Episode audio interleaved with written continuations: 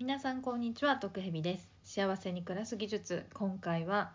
デンタルフロスを使おうというお話をしたいと思います。はい毒蛇はですねあのまあ、40代なんですけれども死ぬまで自分の歯でご飯が食べたいと。やっぱりねあの周りの年配の人で入れ歯だとかね差し歯だとかっていうとなんか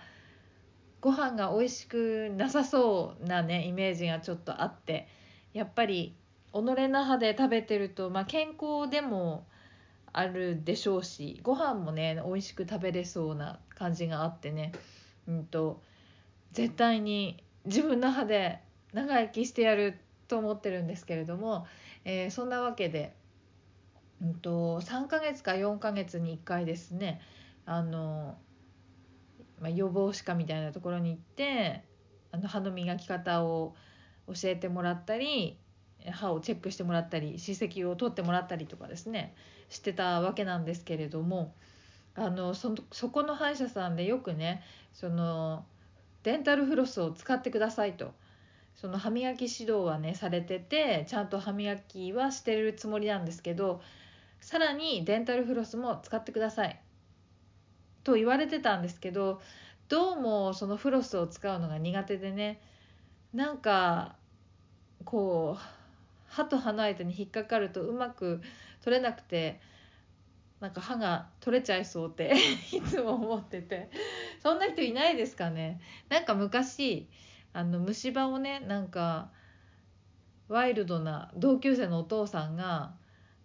なんかこう糸を歯にぐるぐる巻きつけて引っ張って抜いたみたいな話を聞いたのがトラウマになってるのかなんかすごく恐ろしいイメージがあって デンタルフロスでなんか歯間の掃除してると歯にこう引っかかるところがあったりするとなんか間違って歯が抜けちゃうんじゃないかなと思って怖くて強くできないなと思って敬遠してたんですけど。ただ先日あのちょっと実家の方に行っている時に長期で行っている時に、えー、歯が痛くなってやむを得ずその地元の実家の方の地元の歯医者さんに行ったらすっごい虫歯ができてることが分かってなんかその今まで行ってた歯医者さんって歯が痛い時に見てくれる感じだったんですけどその別の歯医者さんに行ったらたまたまね1本歯が痛くなって行ったんですけど全部チェックしてくれたらなんてものすごい9本だったかな9本虫歯があって嘘でしょって思ったんですけどいやもう定期検診行ってるのになと思って衝撃だったんですけどまあまあちょっとそちらの方でまとめて直してきたんですけどそれでやっぱりそのまあ虫歯だったところを治療してあの詰め物をしてるところが奥の方が虫歯になってるとかもあったんですけど多かったのが歯と歯の間があの虫歯になってるっていうのがすごく多くてなのでほら歯と歯の間が虫歯になってるともういきなり2本虫歯ありってことになるじゃないですか。大概歯と歯の間が虫歯になってたんですよ。そんな大きい虫歯じゃなかったんですけどそんなわけでねその前の歯医者さんでもあのよくデンタルフロスを使って歯間をきれいにしないと虫歯になりますよとかね虫歯になりそうですよとかは言われてたんですけど、まあ、実際になってたということがあの別の歯医者さんで分かってしまいましてやっぱり歯間を歯と歯の間を磨くのは大事なんだなと。歯ブラシだけではどうしてもいくら頑張ってもね届かないところがあるみたいなんですよね。今調べたらね歯磨きで磨けるとこ6割とか7割とかって書いてましたね。残りはやっぱりどうしてもあの歯間ブラシとかデンタルフロスを使わないとダメみたいなんですね。そんなわけで、その9本衝撃の9本の虫歯を治療してからというもの心を入れ替えてデンタルフロスを使っています。でねなんか前はあのかっこいいと思ってあのちっちゃい頃漫画で読んだ主人公があの紐だけのやつフロスだけのやつを使ってたんでそれがかっこいいと思ってそれを買ってたんですけどあまりにもあの上手にできないので何て言うんですかこう持ち手がついててあのプラスチックのなんか弓みたいに何て言うんですかね。フロスの部分が短くてちゃんとこう持ち手がついてるようなフロスを最近は使ってるんですけど、まあ、素人の人はそっちの方がすごく使いやすいんでしょうね。もう全然使いやすいです。なのでフロスが苦手だなと思ってる人はそういう持ち手がついてるやつにしてみると意外とあの上手にできるんじゃないかなと思います。でねあの使うようになってから思ったんですけど前歯とかは結構歯と歯の間が狭いなとは思うんですけど横とか奥歯って結構歯と歯の間が